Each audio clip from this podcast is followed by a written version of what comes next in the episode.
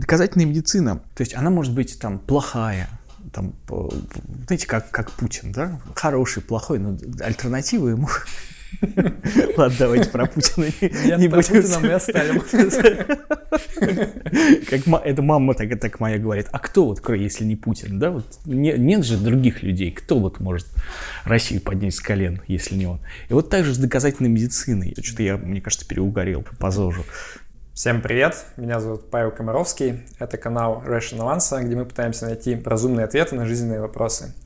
И сегодня мы обсуждаем здоровый образ жизни – с Алексеем Утиным, э, кардиологом, сердечно-сосудистым хирургом, главным врачом клиники Smart Checkup, автором популярного видеоблога про здоровый образ жизни и кардиопоэтом. Привет, Алексей. Э, привет, Паша. Спасибо большое, что пришел сегодня. Э, спасибо, что пригласил. Ну, собственно, обсуждаем сегодня ЗОЖ. Я предлагаю ну, начать с того, что Давай определим понятие вообще, что такое здоровый образ жизни, что является ЗОЖ, что ЗОЖ не является, вот как бы концептуально. Угу. Ну вот здоровый образ жизни – это такой комплекс мер, направленный на то, чтобы человек жил подольше, чтобы у него э, не возникли заболевания. Ну, это такое мероприятие, направленное на то, чтобы э, обеспечить э, себе э, физическое, психическое и социальное благополучие. Ну, отлично. То есть жить долго и не болеть. Чувствовать жить долго хорошо. и не болеть, да. Отлично. А, смотри, вот самый такой первый вопрос, наверное, это вообще зачем стоит заморачиваться этим? То есть мы все занятые люди, у нас там много задач, каких-то целей текущих, и многие люди, в принципе, вообще особо не думают про здоровый образ жизни, потому что, ну, вот думают, что 50 на 50, как в том анекдоте. Там, либо я заболею и умру, либо нет. А, насколько вообще человек влияет вот, на свою продолжительность жизни и здоровье? Или это на самом деле все там генетика, а, окружающая среда, экология и так далее? Ну, а, я не знаю, можно, можно здесь показывать? У тебя появится диаграмма какие-нибудь? Если ты пришлешь, появится. Да. Ну вот смотри, вот, вот здесь вот в этой диаграмме есть, или где у нас будет диаграмма? Где-нибудь появится. Разберемся там. Ну, э, короче, вот, вот э, на этой диаграмме видно, что по определению ВОЗ э, здоровый образ жизни определяет, ну, наверное, прям 50% от продолжительности жизни. То есть на 50% наша продолжительность жизни зависит от здорового образа жизни. Там, от генетики на 20%, от системы здравоохранения на 10%, от экологии там еще на сколько-то процентов. Вот, в основном наше здоровье зависит от, от как, как раз от именно здорового образа жизни, поэтому, наверное, это самое основное, чего мы должны придерживаться. Ну, а в годах это сколько? То есть 50% это же не так, что там человек живет, не знаю, 80 лет, и от здорового образа жизни 40 лет зависит, да? Нет, нет, нет, ну, имеется в виду, что вот прям, э, вот если мы хотим там добавить определенных лет в жизни, чтобы не умереть там 40 лет, да, или там... Угу то мы просто за счет именно здорового образа жизни можем максимально продлить себе ее. Ну, а вот эта разница, то есть дельта между там, здоровым и нездоровым образом жизни, сколько там, не знаю, 10, 15, 20 лет, сколько составляет? Ну, все по-разному. То есть я вот не, не могу так, так сказать, потому что, ну, разные... Ну, говорят, что здоровый образ жизни – это плюс где-то 16 лет. Mm-hmm. Вот есть такое исследование насколько я помню, но могу соврать. Я поищу это исследование, и вы его можете поискать в ссылочках. Понятно. А, и тоже вот самый такой вопрос, который красной нитью будет проходить через интервью, наверное. Uh-huh. А вот когда я пытаюсь понять, как разумно относиться к здоровью, а, мне кажется, люди, в принципе, делятся на два типа. Вот есть люди, которым наплевать вообще, они говорят, я молодой, там mm-hmm. у меня генетика нормальная. Я считаю, что это все ерунда, даже не нужно заморачиваться по поводу этого и, в принципе, не думают даже про ЗОЖ. Вторые люди, наоборот, они с каким-то фанатизмом начинают просто вообще любые преследовать э, способы продлить свою жизнь, начинают там какие-то БАДы ведрами есть, пить, uh-huh. начинают там, не знаю, бегать по два часа каждое утро и так далее. То есть вот обе этих крайности выглядят для меня неразумно. Мне хочется понять, как найти золотую середину и, ну, как бы не делать лишнего, делать то, что нужно делать, и получать от этого максимальный эффект. Вот что как бы отличает эти два лагеря, скажем так, как найти срединный путь? Да. Ну, то есть э, существует, э, э, вот если мы будем придерживаться золотой середины и физической активности, и в питании, в чем бы то ни было, там, в, в обследованиях и так далее, то это вот, наверное, самая правильная стратегия везде. И это будет вот прям красной нитью через все интервью проходить, это рекомендация. С одной стороны, если мы, например, забьем на здоровый образ жизни, ну, так вот скажем, и будем жить вот сегодняшним днем, там, будем курить сигареты, использовать наркотики, там, есть все, что нам хочется, там, и так далее. У нас будет, конечно, ну, как бы жизнь в некоторой степени интересная, наверное, но короткая, да, то есть можно жить там э, довольно, довольно быстро она закончится. Но мы можем просто многого не успеть, что бы хотели успеть. Поэтому, когда мы ну, для чего мы делаем? Для чего мы там тратим время на физическую активность? Для того, чтобы просто э, вот потратив какое-то время, мы даем задел на будущее для того, чтобы прожить подольше, сделать, выглядеть хорошо, хорошо себя чувствовать, ну и, и так далее. То есть мы э, совершаем какой-то минимум усилий для э, максимальной пользы. Если мы не будем задумываться о будущем, жить сегодняшним днем, ну это так, такая неправильная стратегия. То есть если мы хотим э, э, придерживаться здорового образа жизни, то мы должны всегда там жить сегодняшним днем, но всегда думать о будущем. И, соответственно, у нас должен быть какой-то план. Все поступки, которые мы совершаем, мы должны соотносить вот, вот с этой вот целью, которая у нас там большая. То есть э, прожить долгую, интересную, насыщенную жизнь. Да? Вот. И если мы будем с, с этим, то, то, конечно, мы не будем использовать наркотики. Да? Есть э, такие штуки, которые ну, мы не будем питаться там совсем нездоровой едой. С другой стороны, если превращать, э, ну, то есть вот совсем там ЗОЖ станет целью нашей жизни, то это тоже неправильно. Вот. И это в моем представлении ЗОЖ это какой-то минимум, именно минимум интервенции при максимальной, максимальной пользе. Как тут понять, что мы слишком фанатично занимаемся ЗОЖ? Наверное, вот, а, вот психиатры говорят, вот чем разница между странностью и психическим заболеванием заключается в том, что психическое заболевание, оно мешает человеку жить. Вот, ну, например, у каждого человека есть там, он, а, например, верит в приметы, да, вот черная кошка. Uh-huh. Если он увидел черную кошку, он переплюнул через Это не психическое заболевание. Но если он увидел черную кошку, не пошел из-за этого на работу, то это как бы проблема. Вот точно так же и ему надо обратиться к психиатру. Вот точно так же, если человек э, занимается здоровым образом жизни и он не ходит на работу в связи с этим, он там, у него рушится его личная жизнь и так далее. То есть его ЗОЖ мешает э, всей остальной жизни, то есть у него нет других интересов и так далее. Это, ну, звоночек то, что, скорее всего, это не здоровый образ жизни, это, скорее всего, такая особенность, про которую мы там, скажем, это орторексия, это есть такое невротическое расстройство, связанное с, чрезмерной, э, с чрезмерным увлечением здоровым образом жизни. Вот, ну, в моем представлении. Но сам человек, наверное, не может, да, следить этот момент. То есть обычно человек же изнутри, ему кажется, что я правильное дело делаю. Ну, мне кажется, что, ну, наверное, может. Ну, э, то есть ему могут подсказать окружающие, он может э, прислушаться к ним, то есть он может и сам тоже что-то так, такое подумать, что что-то я, мне кажется, переугорел по, по ЗОЖу. Вот, нет, наверное, ну, просто надо время от времени там останавливаться, смотреть на себя со стороны, как какая-то определенный уровень рефлексии должен присутствовать в жизни. Окей. Okay. Вот ты интересную вещь сказал про то, что э, быть здоровым, там, оставаться красивым.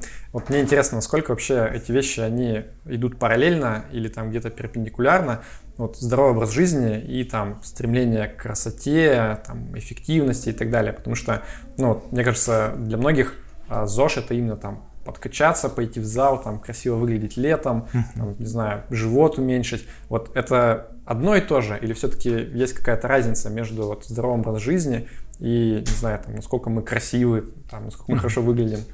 Нет, ну, безусловно, конечно, а, конечно, здоровье это а, ну, не внешняя, э, не, то, не внешняя красота, не только и не столько внешняя красота, и просто это один из таких э, внешняя красота или спортивные достижения, это один из суррогатов здоровья, которые нам предлагают для того, чтобы, потому что нам очень сложно оценить на самом деле само здоровье человека, то есть сложно понять, вот ты стал здоровее или не стал, там, ну вот у врачей там есть какие-то биомаркеры здоровья, мы их там можем как-то посмотреть, но обычному человеку он, конечно, ориентируется на какие-то простые штуки, там именно на красоту, на процент жира, там на мышцы, на, на то, с какой скоростью ты там бежишь и так далее.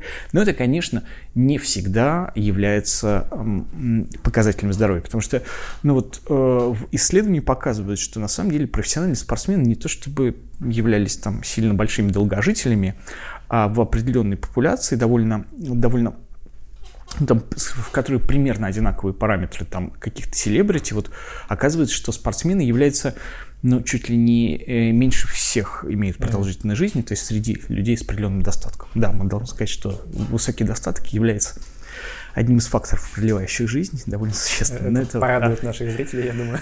Да, да, да, об этом, ну, об этом чуть попозже.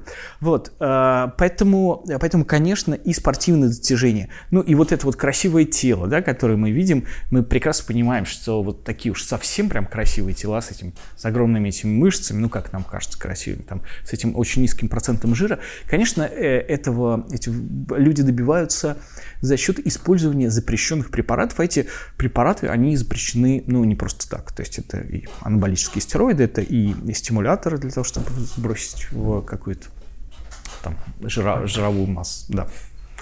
В общем, вот так, такая Надо история. быть аккуратным, да, с этим? Ну, мне кажется, даже оно того не стоит. И вообще, в принципе, ну, получается, что в, по данным исследований, люди, э, которые максимально имеют максимально продолжительную жизнь, они не то чтобы очень худые или да, то есть у них чуть-чуть даже есть избыток, то есть в индексе массы тела они находятся в, в графе там между нормальным и чуть избыточным весом.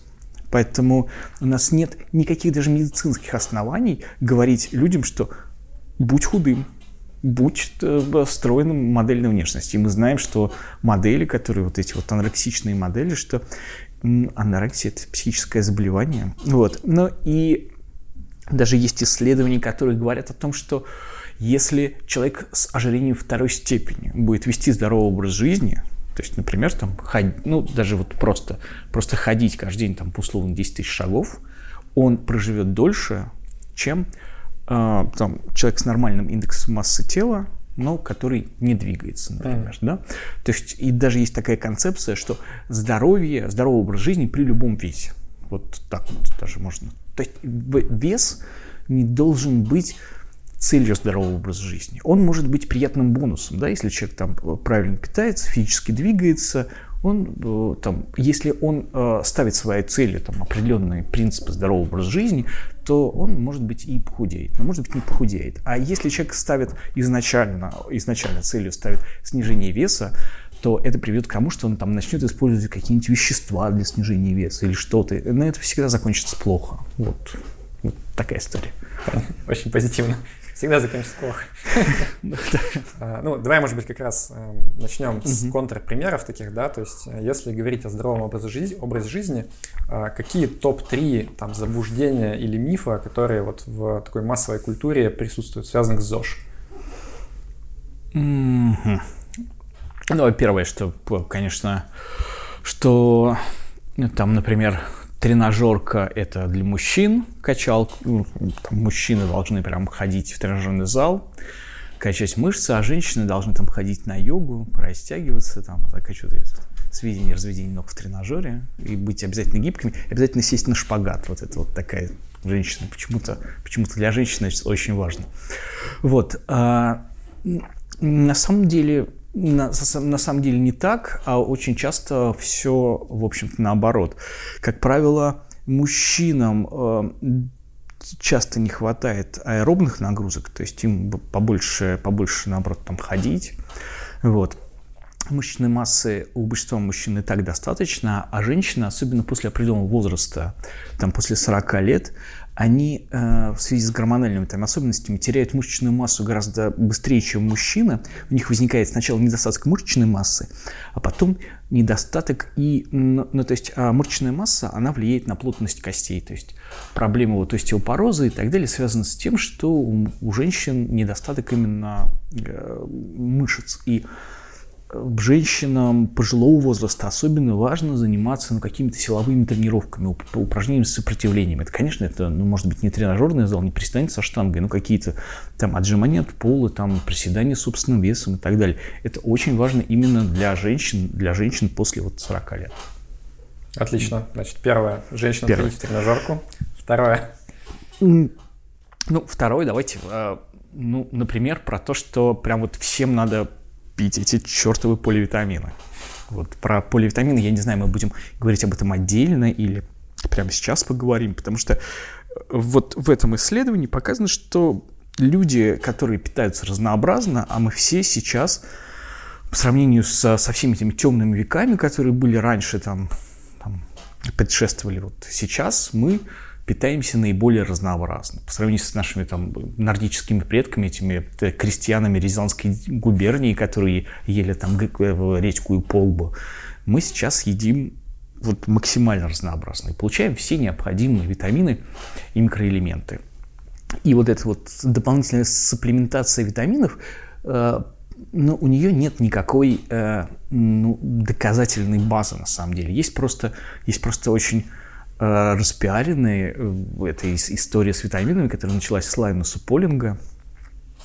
Вот. И благодаря его тому, что он был таким мощным инфлюенсером, все стали есть эти витамины, поливитамины. И фарм-бизнес, конечно, конечно, на них наживается. И это удивительная история, потому что мы прям этим витаминам даем какие-то, приписываем чудодейственные свойства совершенно. Мы прям чувствуем, как вот они все у нас улучшают, хотя на самом деле от избыточного приема витаминов, особенно некоторых витаминов, особенно витаминов антиоксидантов АЕ, они могут не то чтобы быть полезными, они могут привести вред. То есть они увеличивают риск онкозаболеваний, их избыточный прием, потому что витамины антиоксиданты, они ну, улучшают выживаемость онкоклеток, которые всегда образуются в человеческом организме. У нас есть там система, которая борется с онкоклетками, наша иммунная система, вот, витамины, антиоксиданты могут помочь, помочь э, справиться. В общем, э, ну, если уж у вас есть какое-то, какое-то прям желание пить витамины, вы сначала выясните, каких витаминов вам не хватает, хотя эти анализы довольно дорогие. Вот, ну и понятно, если там люди, например, веганы или у них есть какие-то особенности пищеварения, могут быть э, э там недостатки витамина группы В, особенно В12, да. Ну и у всех практически э, в средней полосе России есть недостаток витамина D, хотя с витамином D тоже там не, не все, не все так однозначно. То есть, если пить витамины, то это будет там не поливитамины, а какие-то прям точечные конкретные То, точечные витамины, конкретные витамины, по назначению да. врача, да? Ну, по назначению врача это, это слишком такая э, обтекаемая фраза, когда ты хочешь, э, хочешь от, отделаться от человека. Никто, конечно, не будет ходить к врачу для того, чтобы тот выписал ему витамины. Я хожу к врачу, чтобы он выписал мне витамины. Окей, хорошо. Ну, тогда, э, может быть, да, по назначению врача. Вот. Но скорее, да, это могут быть витамины витамина D, если вы сдадите кровь на витамины D, и если вы вегетарианец, особенно веган, может быть, у вас есть недостаток витамина B12. Если есть какие-то э, проблемы с кишечником, это могут быть вот, ну, там, какие-то нарушения всасываемости, всасываемости в кишечнике, могут быть какие-то еще другие витамины использованы. Понятно. Еще какие-то есть мифы, вот, которые прям бесят э, тебя как представителя э, медицины? Ну, что надо там, наверное, про детокс надо поговорить, наверное. Вот, есть как миф про детоксикацию, что каждому человеку нужно выводить из себя какие-то токсины и шлаки, что у нас в процессе жизни они накапливаются, и вот это вот должно, э, мы должны там чиститься, хотя шлаки это вообще такой термин из черной цветной металлургии. Очень много просто шарлатанов на этом паразитируют, они прям такие, ребята, мы сейчас выведем из вас шлаки. При этом, когда не одна вот эта вот фирма, а есть прям фирма, да, которая вот, ну, концепция детокса, эти разноцветные красивые бутылочки, мы сейчас э, будем выводить шлаки, у них спрашивают, ребят, а вот, ну, шлак, ладно, а какая у него ну, там, химическая формула. Давайте назовем это, это вещество там, по, по какой-нибудь химической классификации ЮПАК, как-то вот, чтобы мы знали. Вот, никто еще не смог назвать этот шлак по имени, но, безусловно, токсины, они есть. Токсины, там возникают токсины при заболеваниях, там при каких-то, если мы выпьем, выпьем алкоголь, то на следующий день у нас там будет много ацетальдегида в крови, но наша э, система там печень, почки, они выведут, э, выведут все эти вещества. И, конечно, в этих системах детокса нет ничего, кроме овощей, воды и маркетинга, вот как я говорю. Ну, наверное, вот это основные мифы. Ну, это типичная, на самом деле, ситуация, мне кажется, когда вот есть какие-то важные для жизни людей проблемы, да, там, например, вот частности здоровье, всегда находится э, какая-то там фирма или индустрия, которая позволяет тебе просто закидать это деньгами, да, то есть вот а, откидай нам баксов, мы тебе дадим там какой-нибудь ну, волшебный это, детокс. Там, решим все твои да, проблемы. Не думай даже про это. А правильный ответ, он обычно более простой какой-то и, ну, простой с точки зрения концепции, может быть, не такой легкий с точки зрения имплементации. Мы про это позже, я думаю, поговорим. Да, безусловно. А... Ну, да, просто это вообще сейчас история про то, что все, а, ну, как раз вот эти вот все эти мифы про здоровый образ жизни, их кто-то же подхватывает, их подхватывают и их монетизируют всегда. То есть есть какая-то э, какая фирма, которая эксплуатирует там, там концепцию. Даже, даже есть такое мнение, что вот это вот концепция, что надо выпивать 8 э, стаканов воды в день, обязательно каждому человеку, что это производители бутилированной воды, прямо они ее запустили в, в, в какое-то в информационное поле, хотя на самом деле э, все исследования показывают, что люди, которые там пьют 8 стаканов воды в день, они как-то живут не лучше, не дольше, чем люди, которые пьют, когда им захочется. И это вот. четвертый миф уже. Да, давай притормозим тогда с мифами и противопоставим этому голос разума. А, давай обсудим вот если говорить о здоровом образе жизни, да, вот как бы там с нулевой отметки, что с твоей точки зрения является самым важным? То есть давай вот прям по кирпичикам соберем это здание, которое позволит нам там жить долго и счастливо и здорово. То есть вот с чего нужно начать, когда человек задумывается о том, живет он здоровым образом жизни или нет? А, ну давай там концептуально тогда выстроим, мы построим план, там, например, скажем, вот хочу дожить там до стольки-то лет. Вот хочу жить, э, вести здоровый образ жизни. Окей. Okay. Вот. И прям отметить все пунктики, что, что мне делать, что не делать. То да, есть, вот, вот, то есть прям что... написа, написать и записать это все. И, соответственно, все, э, все свои действия дальнейшие, там, глобально, мы со, соотносим с этой с большой целью, там, дожить до скольки-то лет, там, или сохранить здоровье, вот, ну, в первую очередь, да, составить план. Потом, э, ну, начать просвещаться. Мне кажется, что нам немножко не хватает вот этой информации про э, здоровье. Очень много, вернее, не, не совсем верной информации. И если вы действительно хотите жить долго, то вы сами должны научиться ну, как-то выделять эту информацию из э, отделять зерна от плевел. Потому что ну, научиться хотя бы критически, критически относиться к любой информации, которая до вас доносится. Когда вам говорят, вот, что там кефирная диета – классный способ снизить вес. Мы хотя бы там, ну, должны, что-то у вас какой-то должен вот включиться какой-то механизм, который критически оценит эту новость и поищет, поищет как, какие-то э, аргументы про и контра. А вот, вот это очень интересная тема, я хотел позже обсудить, но давай, раз уж да. речь. Вот действительно ты прав, а, как и на любую важную тему, ты заходишь в интернет или там, не знаю, включаешь телевизор, у тебя 150 разных мнений, что нужно делать. И все как бы говорят, что вот мое мнение правильное, чужое мнение неправильное. Как э, человеку разумному, который не имеет там степени доктора и, в принципе, ну там не сидит целыми днями, не читает какие-то научные статьи, как, как вот ему ориентироваться? Да? Ты говоришь, относиться скептически. Хорошо, но все равно вот как отличить какой подход а, А, ну, во-первых, э, первый подход э, никогда не читайте э, советских газет. Вот, то есть, ну, как бы, русскоязычный интернет э, это не место, где вы хотите, где вы найдете э, вот точный ответ. Ты сейчас просто уничтожил как бы цель нашего интервью рассказать людям, что нужно делать на русском языке. На русском, да, ну в русскоязычном интернете невозможно. То есть поисковик Яндекса устроен. Я просто э, долго, долго уже там хожу серфлю по интернету.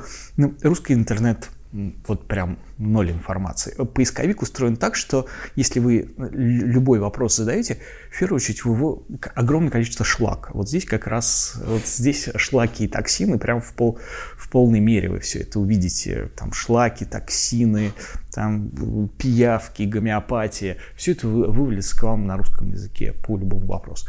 То есть не в русском интернете вы э, берете набираете в поисковике на английском языке любую, э, любую фразу, да, там, как, как ну, это доступно сейчас, вы можете в переводчике перевести любую фразу, вставить ее в поисковую строку, там, и в хроме он автоматически вам переведет. То есть это не проблема, для этого не надо знать язык.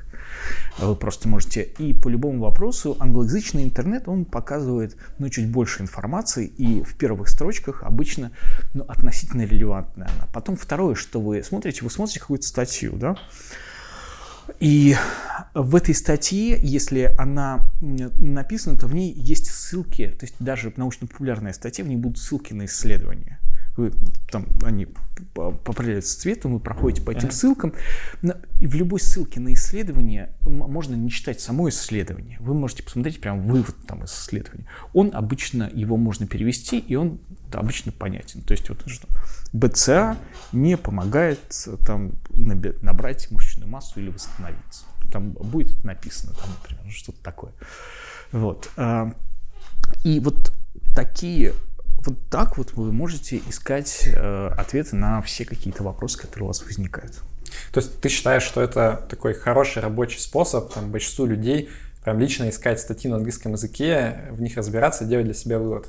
Ну, это интересно, во всяком случае. Ну, а смотрите, эти, э, вы можете чем угодно, вы можете смотреть сериальчики, там, да, вы можете там играть в доту, ну, вы можете посерфить э, по научным статьям, там, походить, это, ну, это навык, он очень быстро вы можете этому научиться, а здоровье это ну, довольно важный и довольно интересный момент, который ну, почему бы нет? Я просто почему немного скептичен, потому что ну, даже в самой науке да, постоянно разгораются какие-то там скандалы, дебаты на тему того, насколько можно доверять вот, как бы нашим же исследованиям. Например, там греческий э, доктор, да, известный Ионидис, он там раз в несколько лет выпускает новую бумагу на тему того, что, ребята, я провел статистический анализ, вот эти все наши клинические исследования, они там на 60% на самом деле являются, ну там не фейком, да, но ложными выводами, что вот люди там, например, публикуют только те исследования, которые дали положительный результат. Все, что отрицательный результат дало, просто не публикуется.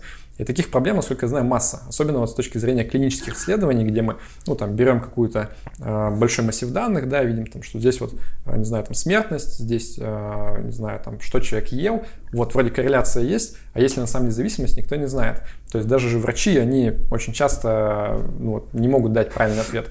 Что говорить про обычных людей? А, смотрите, я понимаю ваш, а, ваше отношение к к доказательной там всем этим доказательным статьям, медицины и так далее. Этот вопрос обсуждается. Действительно, в интернете всегда можно найти статьи и про, и контры, и в, в PubMed, вот в этой вот в базе научных исследований. Но эти исследования можно, во-первых, сравнить между собой, во-вторых, ну, доказательная медицина – это все-таки та медицина, ну, альтернативы, которой нет. То есть она может быть там плохая, там, знаете, как, как Путин, да, вот он как, он там хороший, плохой, но альтернативы ему Ладно, давайте про Путина не, будем. Путина мы оставим. Как это мама так, так моя говорит. А кто вот, если не Путин, да? Вот не, нет же других людей. Кто вот может Россию поднять с колен, если не он? И вот так же с доказательной медициной. Вот она там, может быть, там несовершенная, она может быть... Но других альтернатив, а все остальное это жулики и шарлатаны, которые набивают, э, набивают свой, свой карман. Даже если в доказательной медицине там тоже как-то так или... Ну ладно, давайте даже не будем про это. Не, безусловно, есть вопросики к ней. И к доказательной медицине есть вопросики. Слушайте, но, но, но э, кроп, лучше нее пока ничего не придумано. Не, я не то чтобы хейчу доказательную медицину, я, конечно, всеми руками ногами за. Я скорее вот про то, mm-hmm. что Э, вот мое подозрение, что обычный человек, да, который реально не интересуется этим профессионально, он когда полезет, вот он не сможет отличить, например, какая статья научная хорошая, а какая нет, какой нужно доверять, какой нет. Потому что если там, ну, вопрос важный, он исследуется уже там 40 лет, то ты ну, найдешь тысячу статей, которые будут разные точки ну, зрения. Ну, ну, вот, что, что отличает? Это очень, очень быстро. Это есть критерии доказательности, то есть э, э, при этом там но смотрите, давайте так. Вот самое низшее в доказательности – это мнение эксперта. Какой бы э, невероятно, э, невероятно крутой доктор вам что бы ни говорил, э, уровень доказательности вот, вот эксперта такого, вот, прям с регалиями, там прям вот медаль у него здесь, он сидит в халате, на халате навешена медаль, в медицинской шапочке, здесь фонидоскоп э, висит, и он говорит, делайте как...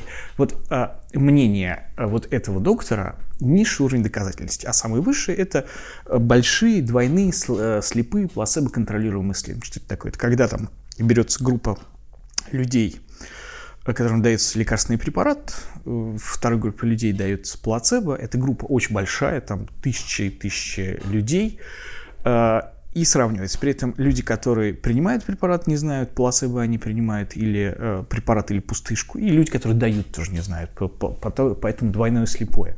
Вот. И когда несколько таких исследований построенных по принципу э, плацебо-контролируемого исследования РКИ, они несколько таких исследований говорят об одном и том же, то есть совпадают в своих выводах, то, скорее всего, вот мнению таких исследований стоит доверять. То есть, с одной стороны, да, как, с одной стороны, там э, статья с мнением эксперта по этому вопросу, или просто там, да, или какое-то там исследование или на, интервью. На, да, на, да, или интервью, там, или исследование на 10 пациентах там э, без, э, без контрольной плацебо-группы, да, вот что там угу. типа помогло, да, там хондроитин помог и избавил от боли в колене. Вот. А, а второе – это огромные там исследования, и вот безусловно, вот двойные слепые плацебо-контролируемые многоцентровые исследования не перевешивают. Вот mm-hmm. так можно. Вы просто можете посмотреть по критериям доказательности. А еще лучше, я правильно понимаю, вот так называемые мета-исследования, да, когда ну, мета-анализы, да, там несколько, вот этих вот больших несколько, да, несколько РКИ вы посмотрели mm-hmm. и, да, создали, вот, то есть это уже анализ исследований нескольких, да. Понятно. А, ну, вот смотри, ты сейчас захейтил очень сильно все, что на русском языке связано с ЗОЖ, по крайней мере, через поисковик. А можешь назвать, вот, может быть, а, три а, человека или три ресурса, которые на русском языке, с твоей точки зрения, правильные идеи по ЗОЖ продвигают? Может быть, там у них блог свой, или там YouTube-канал, или это просто там, не знаю, какой-то журнал вот со статьями сдельными? Свой нельзя Ну, на самом деле, э, на самом деле я ну, про ЗОЖ я русскоязычные источники не смотрю. То есть я э, ну, хорошие делают на матче Манту, телеграм-канал делает хорошую историю, mm-hmm. но там скорее не про ЗОЖ, а вот про медицину. Ну давай, да, более вообще можно взять вот все, что касается Да, да, да. Ну, то есть, ну, э, то есть у них э, они прям принципиально смотрят э, и ориентированы на доказательную медицину. Вот. Но сейчас же, да, сейчас же такая мода на доказательную медицину, и все, что сейчас на, называется доказательной медициной, не всегда там доказательная медицина, поэтому я все-таки ну, в англоязычные скорее ресурсы. А если англоязычные, ну вот не PubMed, да, а да, я, что-то я, я, даже, я даже не так, я просто вот прям какой-то вопрос, и я начинаю, а, начинаю там забивать вопрос на английском языке и смотрю статьи, и потом просто ну, оцениваю потому, как они, как они написаны, насколько много там ссылок на исследования. Правда, это так работает. Вот любой вопрос, который у вас возникает по поводу, вы забиваете в интернет и просто смотрите, насколько он подкреплен, эта статья подкреплена ссылками. Сейчас это, это нормальная практика. Если ты что-то что утверждаешь, ты как бы должен обосновать. Окей. Okay. Да. Давай вернемся назад. То есть мы говорили о том, вот, как человеку начать вести ЗОЖ. Сказали, что первое, нужно там план какой-то составить. Угу. Как составить план? Нужно найти источники информации, скептически относиться ко всему, убедиться, что это доказательно. Давай перейдем уже вот к конкретным рекомендациям. То есть э, вот сам-то план, вот из чего должен состоять, что нужно делать? Ну, во-первых, э, мы должны э, и избавиться от вредных привычек. Ну, Каких? То есть, то есть, в первую очередь, конечно, курение. Ничего, никакая, никакой здоровый образ жизни э, невозможно поддерживать, если вы не отказались от сигарет. Вот это, наверное, самый мощный фактор, который влияет на продолжительность жизни. Сколько они лет срезают? Десять. Вот прям вот по этому исследованию. Прям. Меня всегда интересовало, это что, нужно смолить э, там несколько пачек сигарет в день, а если, например, там я кальян курю раз в месяц, это тоже считается, что я курю и минус 10 лет? Где вот эта вот граница проходит? Честно, я не знаю по поводу кальяна. Вот меня спрашивают по поводу кальяна. Я, ну, давайте так, я, я расскажу вот что, что знаю, а вы уж там сами сделаете вывод. Значит, а, проблема в курении не, не столько в никотине, ну, то есть, безусловно, там вредный, но не настолько вредный. То есть никотин – это наркотик, который заставляет вас курить снова и снова. Uh-huh. Проблема в продуктах горения сигареты. Да? Вот именно продукты горения являются там как бы проблема, потому что они очень быстро всасываются в кровоток, химически активные молекулы, те самые свободные радикалы, которые там атакуют э, э стенку артерии, там вызывают их химическое, там, ну, условно говоря, популистски, да, такое повреждение, эти там ожоги замазываются холестерином, да, быстрее растет атеросклероз, плюс они участвуют там практически все эти свободные радикалы там активизируют все а, процессы, ну, то есть практически все раки связаны с, с этим заболеванием. То есть сердечно-сосудистые катастрофы, инсульты, инфаркты в первую очередь, так или иначе все, он, все онкопроцессы в нашем организме, там хроническая обструктивная болезнь легких. Ну, в общем, нет, наверное, того органа, который не страдает от, от курения. И это именно продукты горения. Поэтому все эти, ну, чем больше продуктов горения мы получаем, тем хуже. То есть дело не в количестве никотина, а в, в, в, в количестве вот этих продуктов горения. Поэтому несложно оценить, я не знаю, там, сколько в кальяне э, вот этого всего мы получаем, когда вдыхаем, насколько наша система там с ним справляется. Ну, то есть совершенно точно э, курить надо бросать. Вот. Про вейп э, что-то известно? Про вейп, э, вейп, э, ну, э, смотрите, э, вейп это как, альтер, как способ э, бросить курить. Вейп это, наверное, это нормальная стратегия точно совершенно не Айкос, Почему? Потому что уже есть исследования, доказывающие, что Айкос не помогает бросить курить. Mm.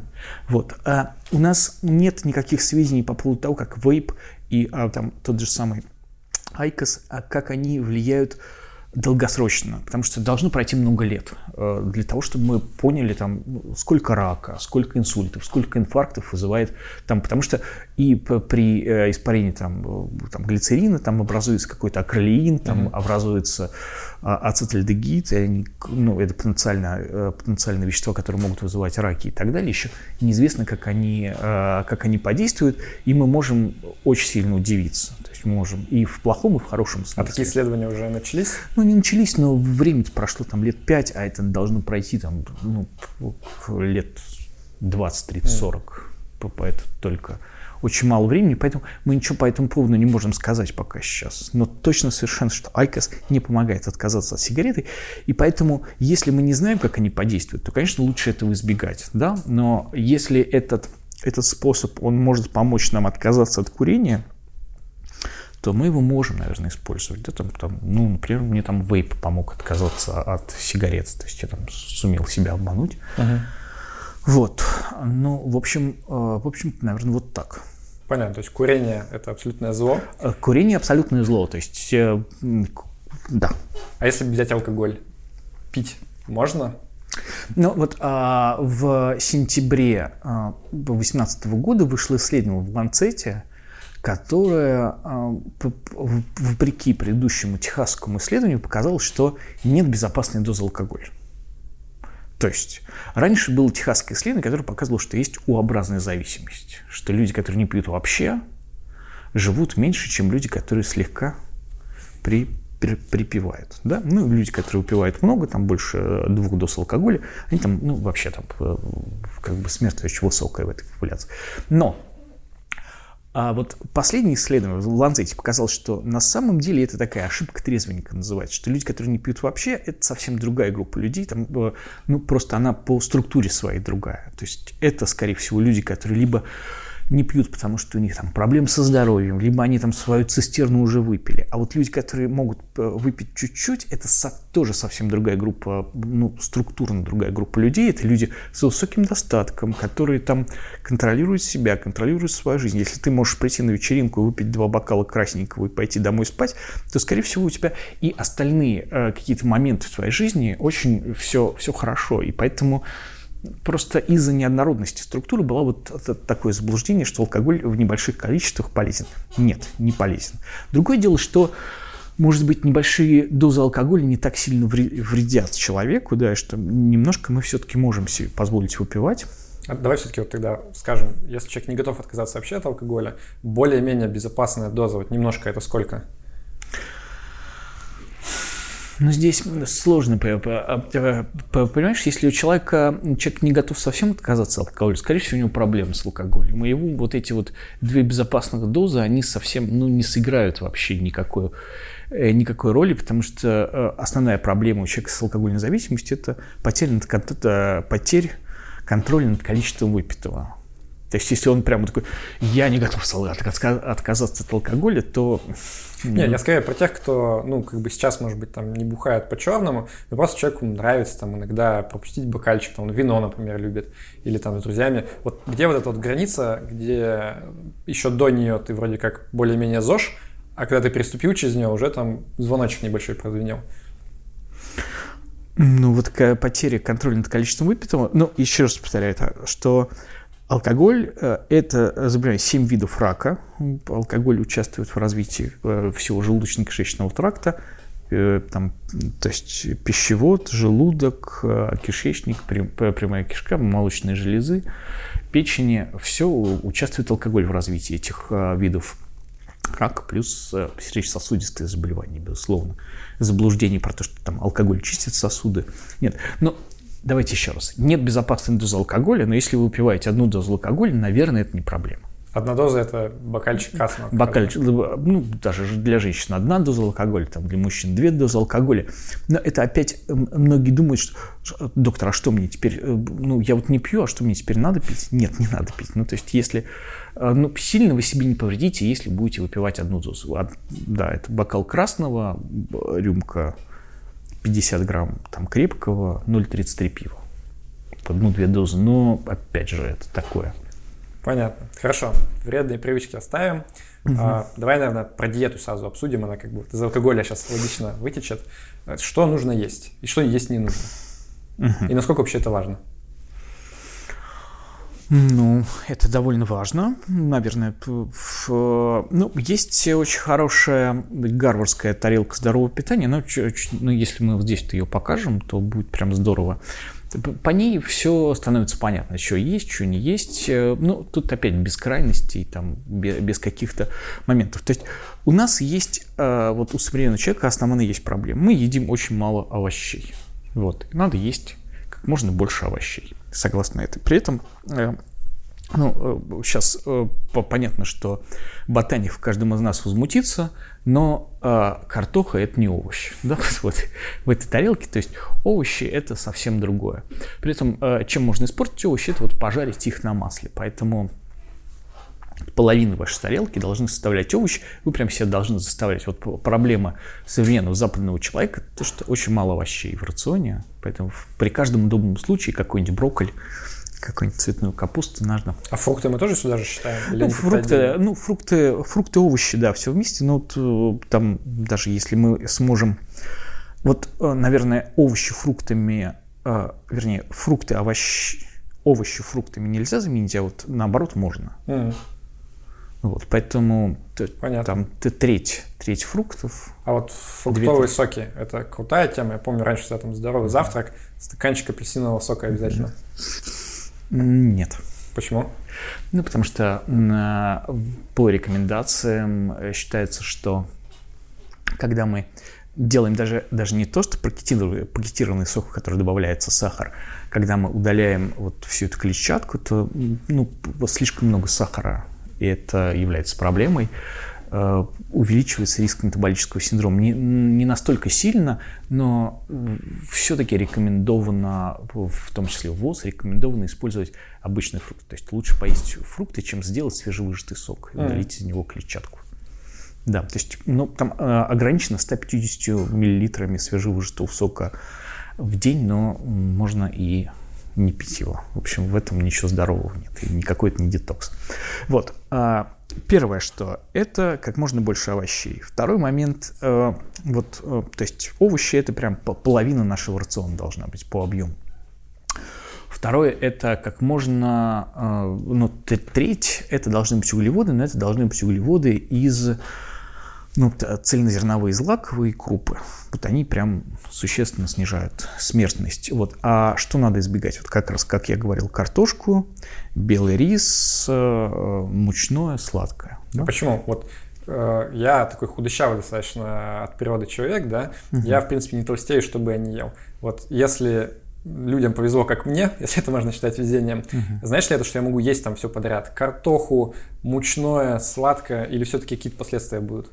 Ну, э, до поры до времени ведь у нас э, там после 30 лет э, уровень метаболизма снижается на один, ну, в среднем там, на 1% каждый год, поэтому до поры до времени это все по, по, по то есть мы худощавые до какого-то момента, а потом появляется сначала животик, потом ну, я думаю, что Могу ли я это использовать как там признак опасности, что вот пока я худой, можно жрать все, что можно. Если я стал толстеть, все, нужно заняться диетой. Или помимо вот, вот этого вот лишнего ну, веса лучше, еще есть другие Ну, пути. просто, просто скорее нет, но мы выработаем неправильный стереотип питания, с которым потом придется бороться. Лучше изначально придерживаться здоровых принципов питания, чтобы потом там ну, не заставлять себя не, не садиться на диету, не устраивать себе там какие-то экстремальные всякие штуки. Угу. Наверное, вот Понятно. так вот. Так, ну смотри, я понял, что вот, там много овощей, желательно фруктов, каких-то таких не соковых, а нормальных, угу. цельнозерновые, Цельнозерновые. Ну, да, и а, что еще? Третий момент. Нам надо как можно а, ограничить все мясные полуфабрикаты. То есть все мясные полуфабрикаты из-за нитрозаминов, они являются канцерогеном, вызывают рак толстого кишечника поджелудочный. Мы не должны есть ни дешевые там сосиски сардельки, ни дорогой хамон, там какой-то бекон и так далее, прошута. Там все это является канцерогеном, вызывает э, сручательством уровень доказательности одина. Вот. А, а белок откуда получать? Белок, соответственно, э, куриные, индюшачьи грудки и рыба. Они, они являются ну, там, невредными источниками белка полезными. Можно еще использовать бобовые орехи. А, плюс, э, похоже, что красное мясо все-таки стоит ограничивать. Там не такой высокий уровень доказательств, как с мясными полуфабрикатами, поэтому мы говорим о том, что мясные полуфабрикаты мы не едим вообще, а красное мясо мы там до 50-70 грамм в день. Угу. То есть там на стейк один нужно копить неделю почти, да? Да, да, да. Ну, то есть типа 4 стейка в месяц. Да. Окей. А вегетарианство – это тема полезная для здоровья или нет? Ну, она более затейливая, чем раз, такое прям разнообразное питание. То есть надо Тут можно получить, если мы питаемся разнообразно, используем там мясо, а, рыбу, то мы, скорее всего, не попадем в какой-то дефицит чего-то, там, витаминов, микроэлементов. С вегетарианством это надо быть более, более осторожным. Uh-huh. То есть вегетарианство неплохой диетический способ, в общем, чего-то там добив... придерживаться здорового образа жизни, но ну, там есть некоторые ограничения, надо использовать э, разумно этот инструмент. Uh-huh. Скорее всего, что-то придется ну, сапплементировать, там B12, например. Окей. Okay. И хотел еще спросить про такие вот относительно модные диеты, да, то есть я много слушаю подкастов э, всяких ребят из э, Кремниевой долины, и там вот две вещи прямо в тренде, каждый второй про это говорит. А, во-первых, это голодание. Вот очень модно сейчас так называемое intermittent fasting. Я не знаю, mm-hmm. как по-русски называется. Там перерывное голодание, наверное, mm-hmm. как-то так. Когда люди, например, там а, делают очень узкое окно приема пищи, там 8 часов, например, в сутки вот они едят, все остальное не едят. То есть у них там таких два приема пищи где-то умещается. Mm-hmm. И вторая тема тоже прям вот все про это говорят, кето-диета, что нужно есть в основном там белки, жиры, жиры даже больше, возможно, и практически не есть никаких углеводов. Типа вот очень, очень здоровая тема. Правда это или нет? Ну, э, начнем там с, с конца. Ну, кето все. То есть кето прям э, законченное исследование АРИК, вот, э, э, которое показало, что там кето увеличивает смертность. То есть все, что оптимальное содержание углеводов э, должно быть в диете 50 55% по калорийности, все, что ниже 40% и выше 70% увеличивает смертность, соответственно, не должно использоваться. Кето-диета, она используется, как изначально она использовалась у людей с эпилепсией, она уменьшает количество приступов. Вот. Больше она не должна использоваться нигде, потому что она метаболически, метаболически но она вредная, то есть она сокращает продолжительность жизни. По поводу э, э, нет э, никаких пока данных, ничего не могу сказать. Мне понятны, мне понятны предпосылки, то есть там они думают про увеличение инсулиноподобного фактора роста и так далее. Считается, что это как-то связано там, с риском развития рака и так далее. Но все-таки это ну, у этого есть какое-то рациональное зерно, но мы должны дождаться исследований. Насколько я знаю, исследований по э, больших исследований, которым можно верить, пока, пока еще нет по поводу этого голодания. Все, что мы, у нас есть, это просто обычное здоровое питание, соблюдение принципов здорового питания. В принципе, там нет каких-то... А, ну, а, исследования говорят о том, что неважно, сколько раз э, в день вы едите. Да? Даже вот это, раньше какие-то были рекомендации подробному питанию, сейчас мы уже там понятно, что если удобно человеку есть один раз в день, он может есть и один раз в день. Самое главное, что соблюдать принцип здорового питания, то есть есть то, что нужно есть, не есть то, что не нужно есть, ну и то есть э, чтобы соответствовало по калорийности. Да? Uh-huh.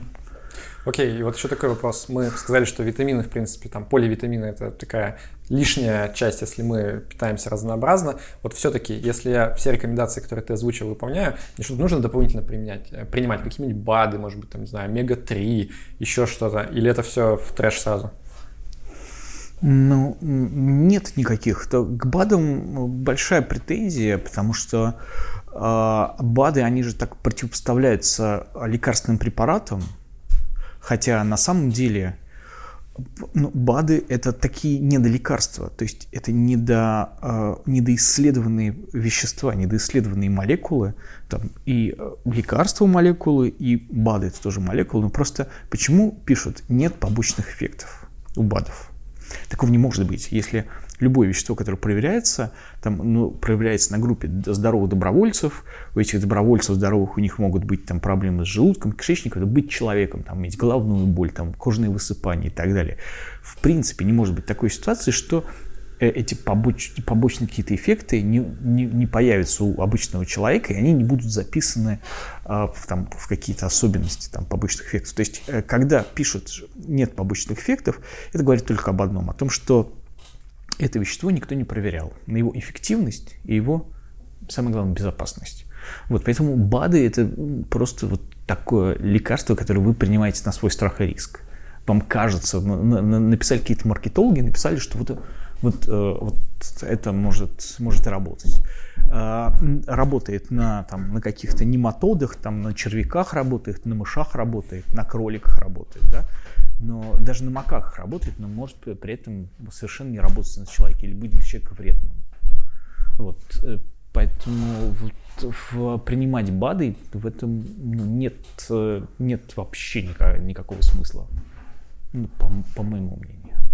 Хорошо, с диетой понятно. А вот физическая нагрузка. Ты упоминал, что потеря веса, потеря мышц, точнее, нужно заниматься там тяжелыми нагрузками. Вот если взять всю физическую активность в целом, то есть какая она должна быть для здорового образа жизни? Ну, давайте, давайте так. А, ну, нам нужна кардионагрузка для здоровья сердца, для того, чтобы вырабатывать там ту же самую там, молекулу оксида азота двухвалентного. Нам нужна регулярная кардио. То есть самый э, оптимальный, наверное, способ это кардио э, получить, это просто ходить. Потому что есть разные варианты кардио. Можно там плавать в бассейне, там э, бегать, кататься на велосипеде, э, там ходить в тренажерный зал, бегать на дорожке. Это все разные варианты, но просто это все довольно, довольно ну, сложно встроить. Да? Многие вот люди считают, что вот, а вот сейчас начну заниматься здоровым образом жизни, ну, наверное, самое классное – это бассейн. Я буду ходить в бассейн, и он как-то вот откладывает этот бассейн всегда, то у него там ну, справку никак не может сделать. Ну ладно, на следующей неделе там сделаю справку и так далее. А здоровый образ жизни должен, должен быть простым. То есть ты, ты можешь а, принял решение, вот прямо сейчас вышел и пошел там, например, да. И в этом отношении, наверное, ходьба самый оптимальный э, такой способ э, здорового ведения там здорового образа жизни, дать тебе физическую нагрузку, потому что ты всегда можешь там пойти на работу пешком, пойти с работы пешком, если ты работаешь недали, э, там, недалеко э, там, от метро, то выйти на одну станцию метро пораньше и пройти вот это. А сколько нужно вот это расстояние. Ну, там условно, да, эти есть э, условные 10 тысяч шагов. Это условно, это ниоткуда не взятая там величина, это японская там написали, мы ну, все как бы согласились, примерно все согласны с тем, что там 10 тысяч шагов. Uh, ну, может быть, э, проблема в том, что на самом деле мы так устроены, что нам не столько нужна физическая нагрузка какая-то. Э, нам вот важна не сама физическая нагрузка, а для нас э, вредно отсутствие физической нагрузки. Uh-huh. Это немножко сложноватая такая для понимания мысль. Просто у нас мы так устроены, что вот мы вырабатываем эту молекулу оксида азота, когда кровь протекает через наши капилляры. А если мы сидим на попе ровно, то у нас там а, открыто один капилляр из 10. Соответственно, если мы сидим и двигаемся, то а, вырабатывается в 10 раз меньше этой а, этого оксида азота, просто ну, потому что не через все капилляры проходит кровь, соответственно, вот в эндотелии этот оксид азота не вырабатывается. Вот. И, э, а если, то есть, если мы сидим, его возникает его недостаток. А если мы просто ходим, то, в принципе, нам э, его достаточно, и мы не, не можем вырабатывать его впрок. Поэтому мы не можем там всю неделю сидеть, э, сидеть ничего не делать, и потом там угореть, например, на какой-то супер тренировке, потому что молекула быстро разрушается. Поэтому нам можно, нужно как можно э, чаще включать физическую активность, она должна быть интенсивной. То есть ходьбы ну, по некоторым данным вполне достаточно для того, чтобы ну, относительно там, поддерживать здоровый образ жизни. То есть ходить каждый день. Там. То есть э, я правильно понимаю, что с, точки, с этой точки зрения 10 тысяч шагов проходить, например, там утром одним куском, а потом весь день сидеть тоже плохо. То есть лучше всего Ну, лучше, это, да, лучше разбивать. Вот есть даже исследование, что вот а, те метаболические изменения, которые происходят в человеке, который сидит 8 часов подряд перед телевизором, они потом никакой последующей тренировкой не могут быть изменены. Mm. Вот, вот ну, тоже есть вот такое а исследование. Вот эта ходьба, она все-таки какая? То есть, если я просто прогулочным шагом гуляю, ну, это нормально или нужно прям вот как ну, бабушки на... с выжженными ну, палками ну, фигачить? Ну, э, ну, то есть, я считаю, что, конечно, там скандинавская ходьба э, это самый там оптимальный способ, способ ходьбы, но немногие люди готовы, э, готовы взять эти палки и использовать их на асфальте, потому что все знают это стихотворение про лыжи асфальт. И, в общем, у нас не самое популярное, у нас не Скандинавия, вот хотя, хотя, конечно, скандинавская ходьба, нордик довольно классный вид нагрузки. Ну, давай я спрошу тогда. Да. Вот, предположим, я не сижу там на попе ровно, да, я каждый день прохожу 10 тысяч шагов угу. достаточно интенсивно. В дополнение к этому мне нужно какие-то вот тоже очень популярные высокоинтенсивные кардионагрузки. Да. Там, за... Но сейчас, сейчас все больше и больше данных, что высокоинтенсивные интервальные тренировки, high intensity интервальный тренинг, он интереснее с точки зрения метаболических, а, метаболических изменений. То есть он нужен, то есть, но он не нужен каждый день, он там ну, 2-3 раза в неделю. Нужны высокоинтенсивные интервальные тренировки, то есть, например, полчаса. При этом мы должны понимать, что в зоне высокого пульса мы не должны долго находиться. Ну, там, в зоне там, с пульсом выше 155 лучше находиться там не больше трех минут, а лучше там минуту. Например, вы там 5 минут занимаетесь с пульсом 120-140, на минуту заходите за, за 155, за этот пульс. Вот. И, ну, опять, вот такие циклы вы делаете, и это с точки зрения там всяких метаболических изменений, там, углеводного обмена, там, э, холестеринового обмена, это лучше. Ну, и лучше возникают там, есть исследования, что, например, там у людей э, с так называемыми вегетативными дисфункциями, там, лучшие результаты возникают. То, что раньше называлось вегетососудистая дистония, то есть когда плохое самочувствие. Угу. А возвращаясь теперь к силовым тренировкам, вот если мы все это делаем, э, ты все равно рекомендуешь еще дополнительно там с весами, да, э, заниматься? Или это все-таки там совсем опционально? Или каждому нужно обязательно там, не знаю, ну, 2-3 а, раза в неделю ну, в качалку? Оп, ну, опционально, да, но мы должны там делать какую-то гимнастику, наверное, да, там утреннюю. Можно при этом включить в нее какие-то силовые а, чем меньше, ну, то есть вот я говорил про женщин, им, наверное, нужны силовые тренировки. Один-два раза в неделю, опять же. То есть интервальные тренировки и один-два раза в неделю силовые тренировки. Понятно. А, давай теперь про сон. Вот uh-huh. Раньше, как-то я помню, особо а, про сон никто вообще не говорил, да, как вот прям такой важный кирпич э, в деле строительства ЗОЖа. А сейчас, чем дальше проходит времени, чем, чем дольше, тем больше как-то вот звучит, что сон это чуть ли не одна из самых важных вещей. Вот твое мнение, насколько это обосновано и вот ну, насколько сильно он влияет вообще на там, здоровье и продолжительность жизни? Ну, недостаток сна связан с массой проблем со здоровьем, поэтому 7-8 часов мы всеми правдами и неправдами должны выкраивать. А я помню, даже было исследование, вот я так краем уха видел, что якобы чем меньше человек спит, тем дольше он живет там какая-то вот такая прям обратная зависимость была. Это тоже какая-то статистическая операция. Чем или... меньше, тем дольше живет? Да, да. Нет, не знаю. Ну, то есть э, недостаток сна – это гипертоническая болезнь. Правда, избыток сна то, тоже не очень хорошо. Но вот 7-8 часов – это оптимальное количество сна, который, к которому мы должны стремиться. Если человек отсыпается в выходные дни, это говорит только об одном, что он недополучает сна, в, в будни. Ему надо что-то что-то сделать, нормализовать со своим сном. То, То есть, есть это все всякие самые разные интервенции должны быть. Это там спать в маске, спать в берушах, переключать гаджеты там в желтый режим во втором половине дня, не пить кофе во второй половине дня и так далее. 7-8 часов, я правильно понимаю, что это не средний должен быть, а, не средняя продолжительность сна, а это каждый день прям нужно стабильно не меньше 7-8, да? Каждый день, 7-8 часов спать каждый день. Угу. Вот, там, по, по расписанию это но это очень важный аспект, он, ну, все это признают, что сон это такая, такая штука, без mm-hmm. которой никак.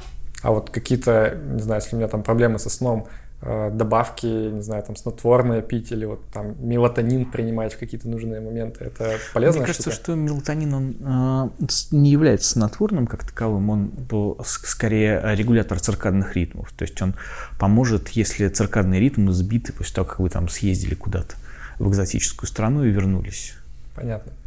Вот. А по поводу снотворных, ну, если уж совсем, то есть, если уж совсем прям э, есть проблемы со сном, то надо сходить к врачу, который поможет э, подобрать какое-то снотворное, которое будет отрегулирует циклы сна бодрствования.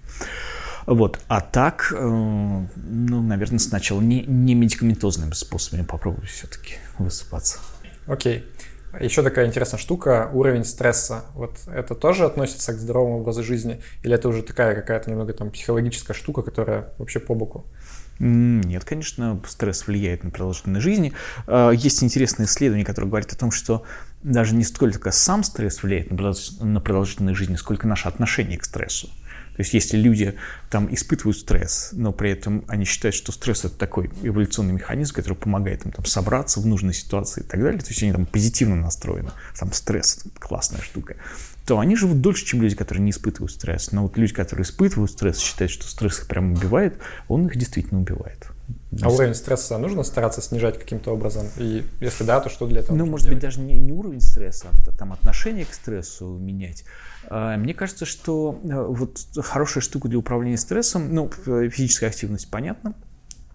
А, второй момент – это медитация. Ну, это действительно доказанный, доказанный способ управления и стрессами, и там много других полезных, полезных свойств, там сила воли, придерживаться плана здорового образа жизни, помогают регулярной медитации. Без эзотерического всякого компонента, только вот медитация а, должна быть ради медитации, не ради того, чтобы слиться с каким-то, с ничем там и так далее. Вот. А это действительно развивает там префронтальную кору, которая ответственна как раз за силу воли и так далее, за, за многие такие штуки. Окей. Okay. Ну вот, предположим, я все это делаю, да, там питаюсь правильно, физические нагрузки, не стрессую, сплю, а в дополнение к этому мне нужно, вот, не знаю, как-то к врачу регулярно ходить, какие-то тесты сдавать? Или, в принципе, если ты все это делаешь, чувствуешь себя нормально, можно там не париться и никуда не ходить? Ну, конечно, нет. А, это следующий, следующий по плану. Это регулярный чекап. Да? Мы должны проводить регулярное обследование там, нашей системы. Но а мы должны делать это по какому-то, согласно какому-то определенному плану. Вот. Э, ну, то есть не все чекапы э, правильные и полезные. Есть чекапы вредные, потому что если мы, например, ну, сделаем МРТ всего тела, вот так условно, да, еще не было ни одного total body чекапа, МРТ всего тела, чтобы не было что-то обнаружено, там куча кист каких-то в организме в разных местах, как гемангиомы печени, там какие-то еще образования, там какие-то. И человек, во-первых, получает тревожное расстройство, потому что с этого момента он начинает думать, как же его там все эти кисты, как они теперь поживают, и он постоянно уже не может успокоиться. Вот. А некоторые образования вызывают интерес и недоумение даже у врачей, и тут они решают там куда-то пойти, что-то продиагностировать, сделать какую-то пункцию, там может возникнуть кровотечение. В общем, у человека будет больше проблем от... Э, ну, то есть многие знания, многие печаль. Действительно, есть э, только вот прям небольшое количество доказанных исследований, которые там надо делать для того, чтобы как-то менеджерить э, ну, состояние своего здоровья. А что это за исследования? Ну, давайте, давайте так примерно определимся. То есть мы должны э, еще в юности посмотреть э, свой уровень холестерина Потому что есть э, такие наследственные дислепидемии, когда уровень холестерина настолько высокий в крови, что может привести к развитию инсульт, инсультов, инфарктов в очень молодом возрасте, еще там, чуть ли не в подростковом возрасте. Вот, то есть мы должны определиться да, по поводу холестерина. Да, друзья, холестерин – это то, что досталось по наследственности от мамы, от папы. Если э, у родственников там, у первой, второй линии да, были инсульты, инфаркты в довольно молодом возрасте, в 50, в 40 лет там, и так далее, то ну, точно совершенно надо как можно раньше посмотреть э, уровень холестерина. В молодом возрасте посмотреть, то есть где-то лет после 17, посмотреть, что происходит с артериальным давлением и э, измерять артериальное давление, давление время от времени. Раз там, например, в полгода, в три месяца измерять давление, ну там с какой-то оказией, но мы должны э, смотреть. Почему? Потому что высокое давление нельзя почувствовать. То есть человек даже с давлением 240 может не испытывать никаких ощущений вообще. У нас нет рецепторов высокого давления. Заблуждение, что при высоком давлении болит голова. При этом, э, почему об этом говорим? Высокий холестерин – это очень распространенная штука. Там 50% популяции людей имеют повышенные цифры холестерина. И давление по новой американской классификации, когда давление должно быть 120 на 80 и ниже, по новой классификации американцев давление там э, вот такое вот, это 46% людей имеют повышенные цифры давления. Если мы снизим давление, мы будем жить подольше. Там, например, есть исследование, что если человек после 50 лет начинает там, снижать цифры своего давления, он увеличивает продолжительность своей жизни на 5-7 лет. Ну, то есть это довольно существенно. А следующие моменты, да, то есть посмотреть ну, можно делать там дуплексные исследования сосудов шеи. Вот а, вопреки, да, что еще хотел сказать, что вот очень многие думают, что проверка сердца – это кардиограмма, да, тут снять кардиограмму, и вот в, изги, в извивах, изгибах этой кардиограммы у нас будет э, записано, что было, что будет, чем сердце успокоится. На самом деле кардиограмма – это довольно такой способ исследования, ну, то есть его предсказательная ценность, она стремится к, к нулю. То есть вот мы видим, что уже произошло, там инфаркт, о, вот у вас был инфаркт, или у вас вот есть аритмия. Но можно там за два часа до инфаркта снять нормальную кардиограмму, и она ничего не предскажет вам. Поэтому ну, даже вот э, сейчас э, есть такие рекомендации, что если у человека нет никаких проблем, то до 60 лет ему, может быть, кардиограмму-то и не надо снимать. Ничего там, ничего мы там особого не обнаружим на этой кардиограмме. При этом надо посмотреть сосуды. Да? Ну вот как скрининг атеросклероза, довольно распространенная история, это вот дуплексное исследование сосудов с определением комплексной антиомедия. То есть мы пос- посмотрим, есть атеросклероз или нет. То есть туда вот конвергируют и высокое давление, и курение, и высокий холестерин будут э, приводить к развитию бляшек, а бляшки это, это, собственно, субстрат для развития инсультов и инфарктов. И оценив там толщину сосудистой стенки, мы можем там примерно оценить риски э, сосудистых событий. Вот в Circulation есть статья, что вот утолщение на 0,1 мм комплекса антиомедия там на столько-то процентов увеличивает риски инсультов, на столько-то инфарктов. А вот эти все исследования, то есть нужно списать просто список, прийти в больницу и сказать, делайте мне это, или это входит в программу диспансеризации государства, нужно просто участвовать, или нужно найти какой-то пакет искать, вот как это работает? Ну, не совсем так, то есть совсем вот, э, на самом деле, ну хотя бы, хотя бы участвовать э, в в программе диспансеризации, то есть хотя бы ну, не манкировать, там есть вопросики государственной программы диспансеризации, но хотя бы вот следовать этой программе. Там можно для себя сделать какие-то. Дальше все остальные, все остальные скрининги, они там направлены на скрининг онкозаболеваний. Да, там, после определенного возраста э, гастроскопию делать. Э, после 50 лет делать э, колоноскопию раз в 10 лет. Там, если человек курильщик или курил когда-то, то ему делать КТ легких, потому что после 45 лет потому что ну, именно, именно курение, во-первых, на рентгене рак легких, на тех стадиях, на которых мы можем ну, как-то существенно повлиять на прогноз после на рентгене этого рака легких не видно, это видно на компьютерной томографии. Но у женщин есть скрининг на скрининг на там, заболевание молочных желез, то есть надо делать после 40 лет маммографию. И А, скрининг на рак шейки матки. Это а, после 25 лет надо делать, сдавать кровь на онкогенный штамм ВПЧ 16-18 и делать онкоцитологию после этого. Ну, вот uh-huh. такие. В принципе, наверное, я вот перечислил все основные. А вот э, генетические тесты, то, что сейчас модно, там всякие 23andMe, mm-hmm. тебе там расписывают, какие у тебя гены, какие опасности. Это полезная штука или нет? Ну, давайте, а, давайте так. Вот это интересная игрушка. Я сам все сделал, мне было там интересно все это посмотреть, но мы должны понимать, что а, все эти генетические тесты, они смотрятся не целиком полностью весь геном оценивается, а смотрятся там отдельные э, локусы. То есть это вот как, э, как проехать на поезде там, из Петербурга в Москву и посмотреть только под, фонар, под фонарными столбами. Все остальные участки, которые не освещены, мы не знаем, что там происходит в генетическом тесте. Поэтому, когда мы э, что-то обнаруживаем на нем, там говорим, вот есть предрасположенность к болезни Альцгеймера, да, или там предрасположенность к раку шейки матки. Вот мы можем это увидеть в генетическом тесте, если случайно это окажется под фонарем, но можем и не увидеть.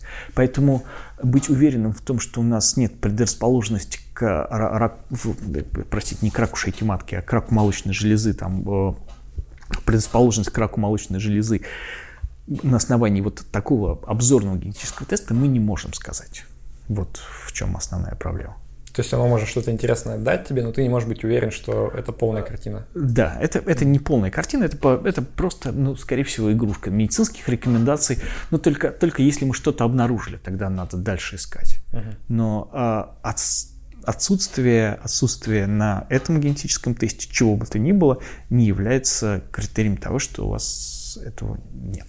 Понятно. К слову об игрушках, вот какие-то гаджеты, они являются полезными? Там, ну, понятно, что считать шаги, это сейчас там все что угодно может. Mm-hmm. Вот есть какие-то вещи, которые можно там купить, надеть, и они будут тебе позволять помогать ЗОЖ вести, там, не знаю, трекать там твой пульс э, и что-то там. Или это все тоже так, из разряда игрушек не особо полезных?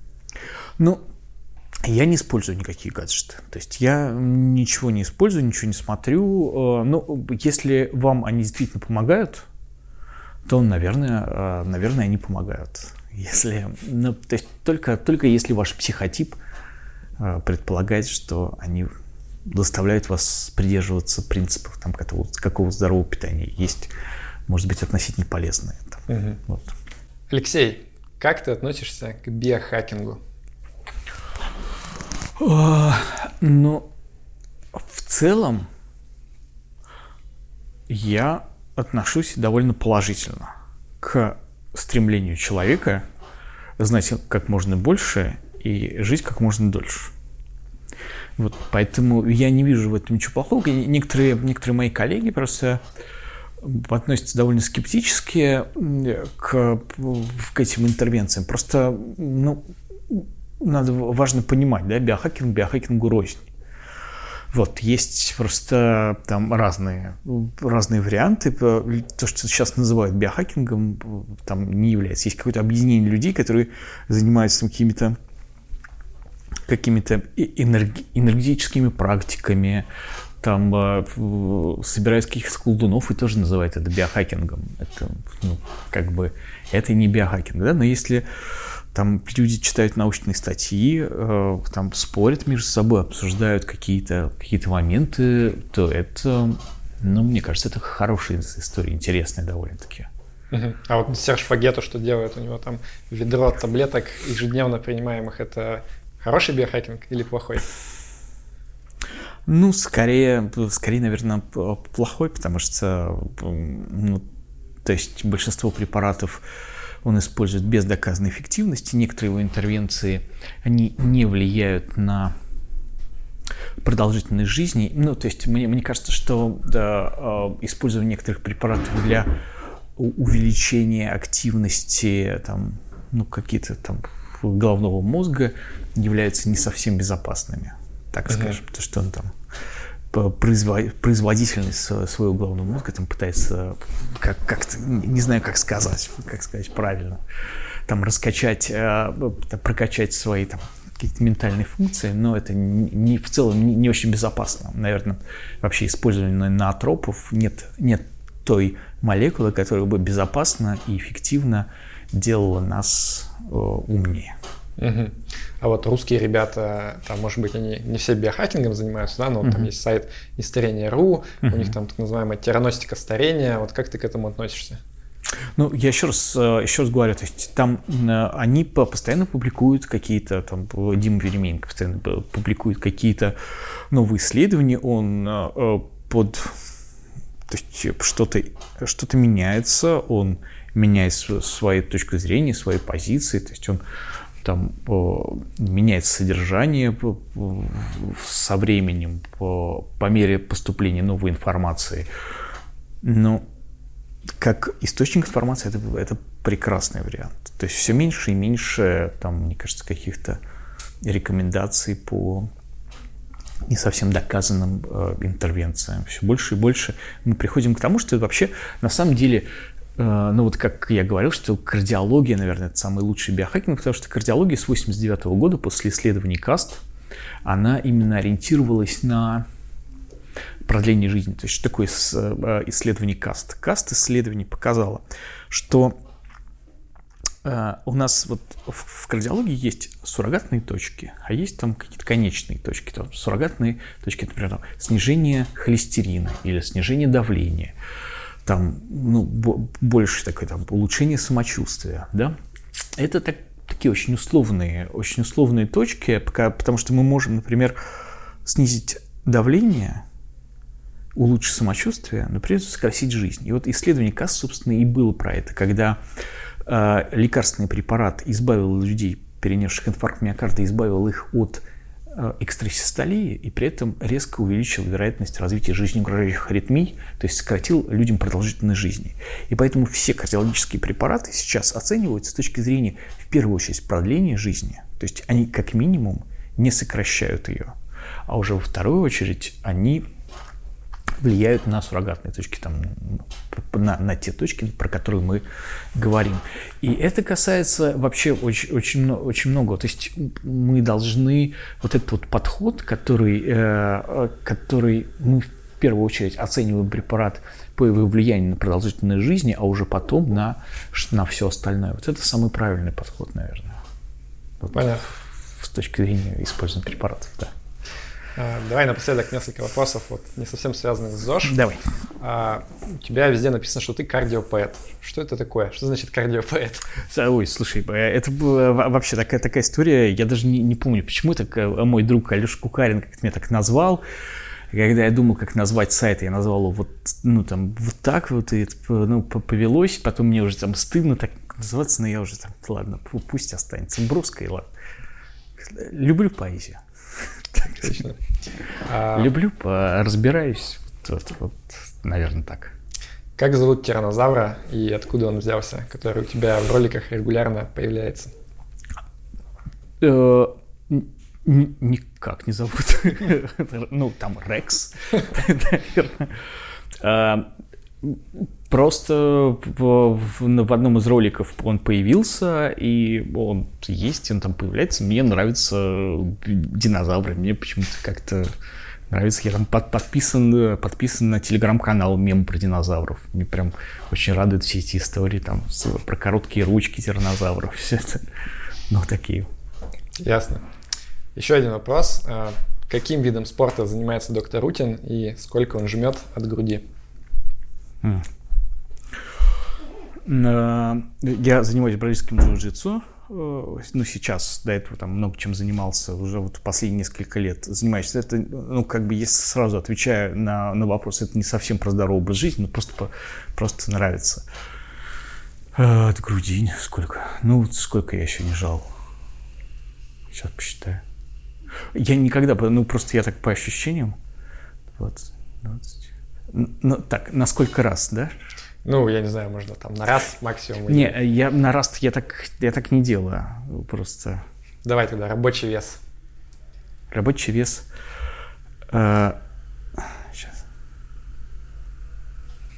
35-35 и гриф 20. Сколько?